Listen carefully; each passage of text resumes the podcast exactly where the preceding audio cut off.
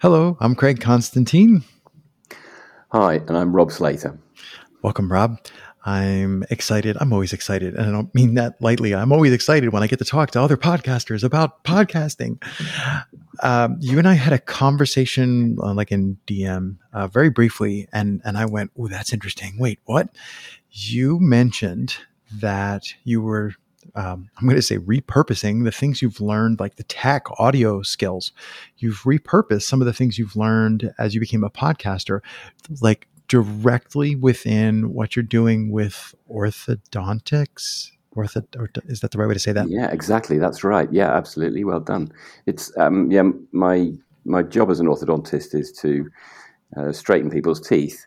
Um, but of course when you start out you think about how you straighten the teeth and as time goes on you realize that there's actually something else that surrounds those teeth. A, like, a, a yeah, human being going to shape all courts, reshape all sorts of things, and they've got a life and they do all sorts of other things. So, um, musicians are one uh, th- thing that I suppose one group of people that we have specific problems with.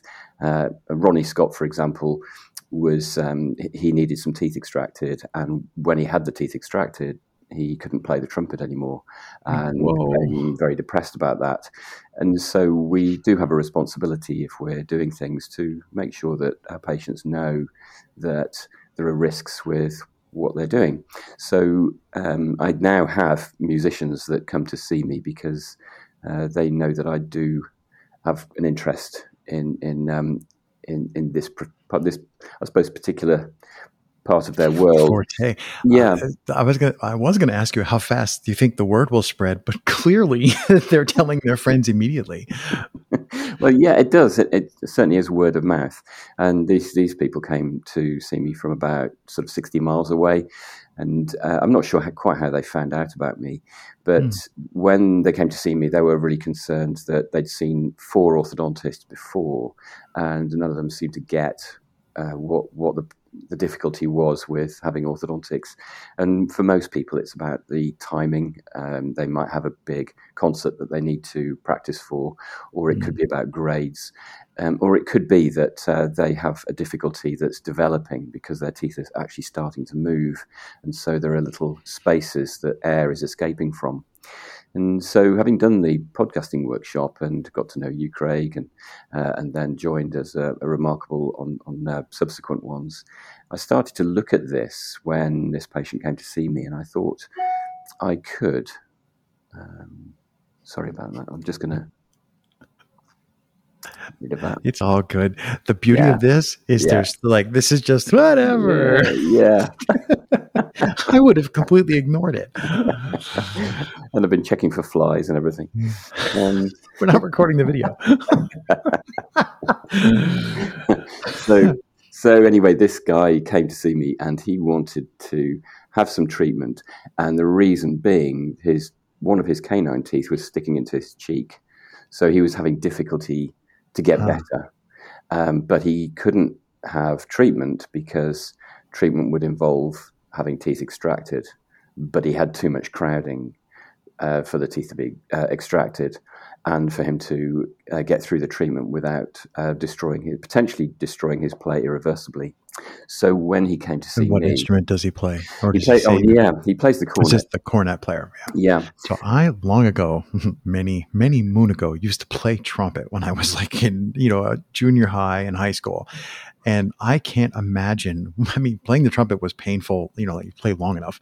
I can't imagine like somebody remove a tooth or like do anything like that in your mouth. I mean, how long does it take? Just if everything goes awesome, if you remove a tooth, how long is it before you're basically back to where you were in terms of general health? Well, usually that will you'll recover within a week. So normally we expect to be able to fit a brace about a week later. Um, but the problem is that taking a tooth out is irreversible. You can't mm. put it back uh, so with uh, with this guy, I said, well, first of all, what we need to do is not use a fixed appliance because if we put this on, then the teeth will move and you can't really put them back to where they were. So I decided we could try using uh, an aligner system, and with that, you map out how the teeth are going to move and then create a set of models perhaps 40 models of the teeth as they gradually move. Mm. A little bit like sort of setting stones into a pond so that you can walk across it.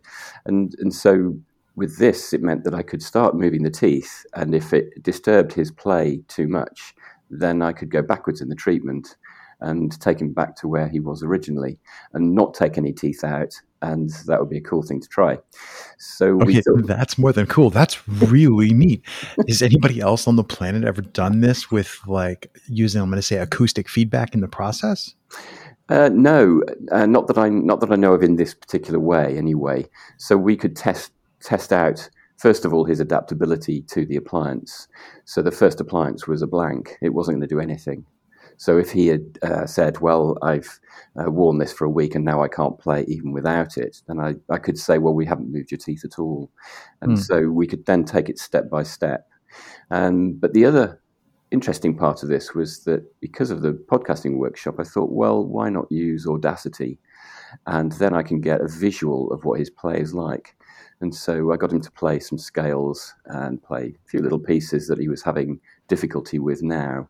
And then what we could do is see if one, his play improves, and if necessary, we could retake, re record exactly the same scale and right. then put those on Audacity side by side or perhaps even overlay them and look at the differences and see what the improvements are, what the if, if things are getting worse, and if potentially we could just go backwards in the treatment if necessary, and then record again and see if the uh, if the recordings improve.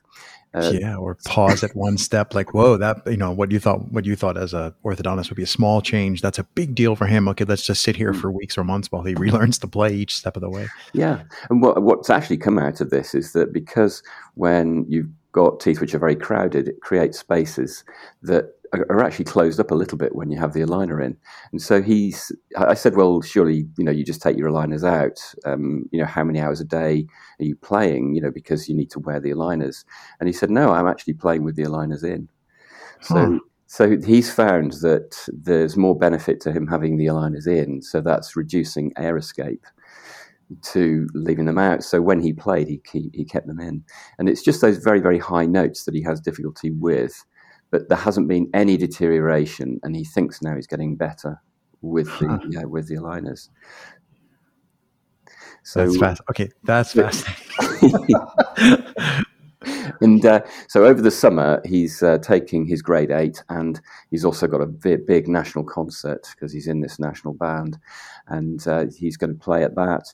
And then we have this gap, and so we've um, arranged it with his dentist to now have his teeth removed, and then we will switch, and then we'll get the treatment done. And I'm hoping that we can do his treatment over a six month period. Um, but I can only do that because I've got so far with the aligner system without taking teeth out. So it, it reduces the amount of time he has with the uh, fine tuning thing that we'll use later. So yeah, that, uh, that that's the exciting thing about this.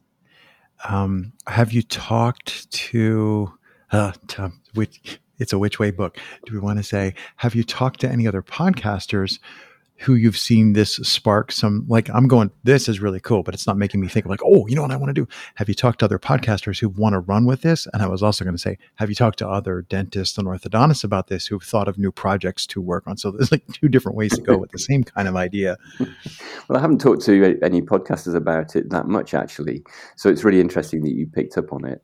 But I've certainly talked to my associate and um, he's really, he was really interested to this idea that you can go backwards in treatment and put put things back where they were, because there are so many patients out there that you are worried that they may have some kind of dysmorphic uh, problem that's in the background. So if you can put the teeth back to exactly where they were, then it's it's a it's a great way to um, uh, balance risk and, uh, and, and benefit for, mm. for, the individual. So uh, yeah, it's it's it's it's quite interesting, and I hadn't really thought about uh, orthodontics in that way until I started using the aligner systems. Huh. I get 900 questions.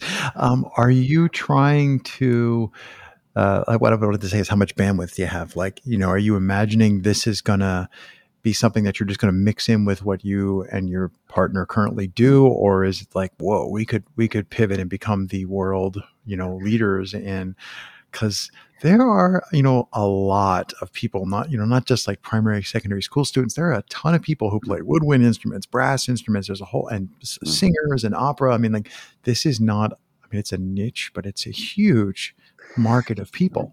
Yeah, well, the thing is, it, it started off for me with somebody from a symphony orchestra who had teeth which were starting to cross over his lower incisor teeth. And as a trumpet player, uh, the air escape was increasing, and he felt that he couldn't get that bit little bit further.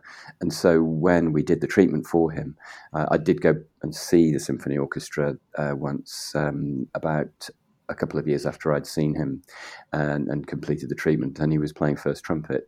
So Mm. it, it, he clearly now it could be just that that mindset changed, and so he you know then could move forwards. But uh, it it was interesting that it did, and in in in our area because we have this uh, major orchestra, it means that these people all need other jobs outside of what they do. So they all teach music in the evenings. So we have stacks of kids in all the schools Hmm. being taught by these people, and we have symphonia for the kids. We have these central um, wind band, or you know, all sorts of things. It, my son played recorder for years and, and did really well at, at that, and so uh, I suppose it's always been in the back of my mind, and uh, combining that with uh, the, uh, the the the technology that we use for podcasting was this sort of uh, bringing together of two different worlds.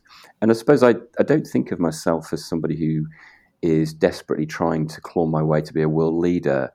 And and I think it's one of those things where if you just work hard at something, then things just kind of happen, really.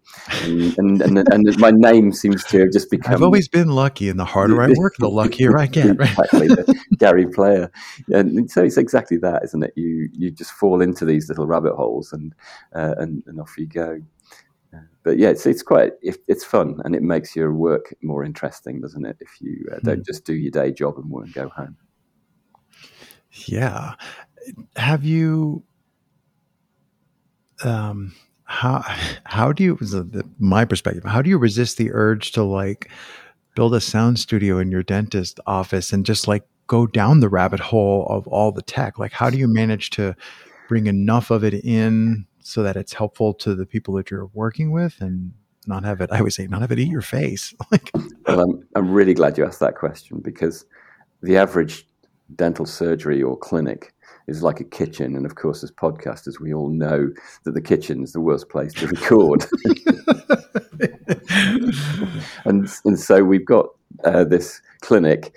Um, fortunately, in the clinic there are these uh, wipe down uh, paintings that we have, uh, so that I suppose gives a little bit of reduction in the reverb.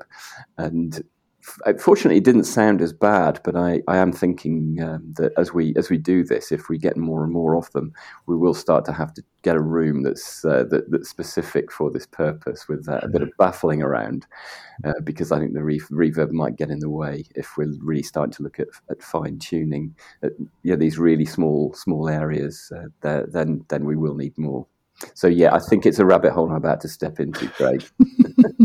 have you seen um i can't remember what it's called. So there's um obviously there's so many different ways to set up your microphones but then people start talking about like recording in stereo. Um, and then there are ways to set up um, spatial recording like dolby surround sound is a common one people have heard of and it just you know they use multiple microphones um, but there's a specific geometry to how those mics are set up and that's how they figure out what we've recorded and then how do you reproduce the sound Mm. um, and there's one i can't i think it might be called binaural recording where um, it's basically a mannequin head except the head is specially like the material and everything is special and the microphones are inside ear canals built in the dummy head. So the thing has ears and everything. And and what it's trying to mimic is well none of these recording systems are actually picking up what my ears hear if i sit in the theater. Because you know well, my hearing is crappy but the normal person has good binaural hearing Mm. but your pickup mics are mounted in these little tunnels inside these you know cartilage pickup systems. So they actually have binaural dummy heads that you and that you put the thing in the room and then it's just a head with a pair of ears Wow. um, and I'm almost wondering if it might also be interesting. I mean, you know, maybe you don't want to do that because the thing is is is expensive. But maybe what you want to do is expand from just recording a single channel to maybe recording them just in, in regular stereo, like at a specific distance, so that you have a more reproducible system or like a not more reproducible, but like a system that captured even better quality audio?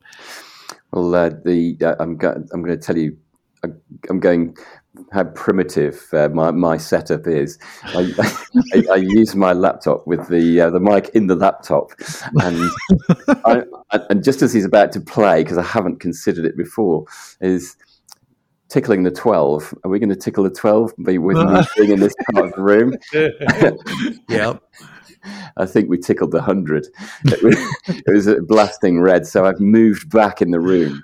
But I was amazed at how it's sort of almost a reverse of a sort of logarithmic scale. As I moved back, it just came right down very, very quickly. Yeah. So there's um, there's clearly this sweet spot in the room where I, I uh, I'll have to be, and I kind of know where that uh, sweet spot is now.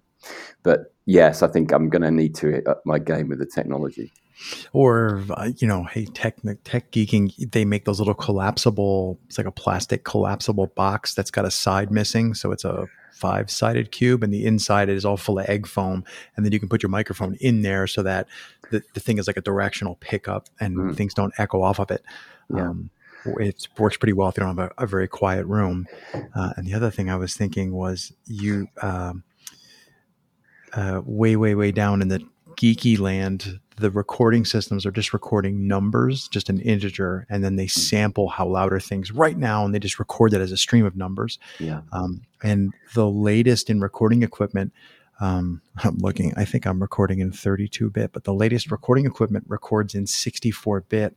And with the microphones that are on there, there's no more record level the range of that you can represent with 64 bits is so wide that you can scream into the equipment and like there's no mm. ceiling in terms of what it can record. Wow. It might be something else to look at. It would be like, yeah. oh, maybe I can just pick up a 64 bit Zoom recorder, and there are other ones out there. Yeah. Um, and then you can just be like, whoa, tickling the hundred, but the recorder doesn't clip because you have a ton of range. Um, but just something I was like, I, I keep looking for an excuse to need that so that I can buy new gear.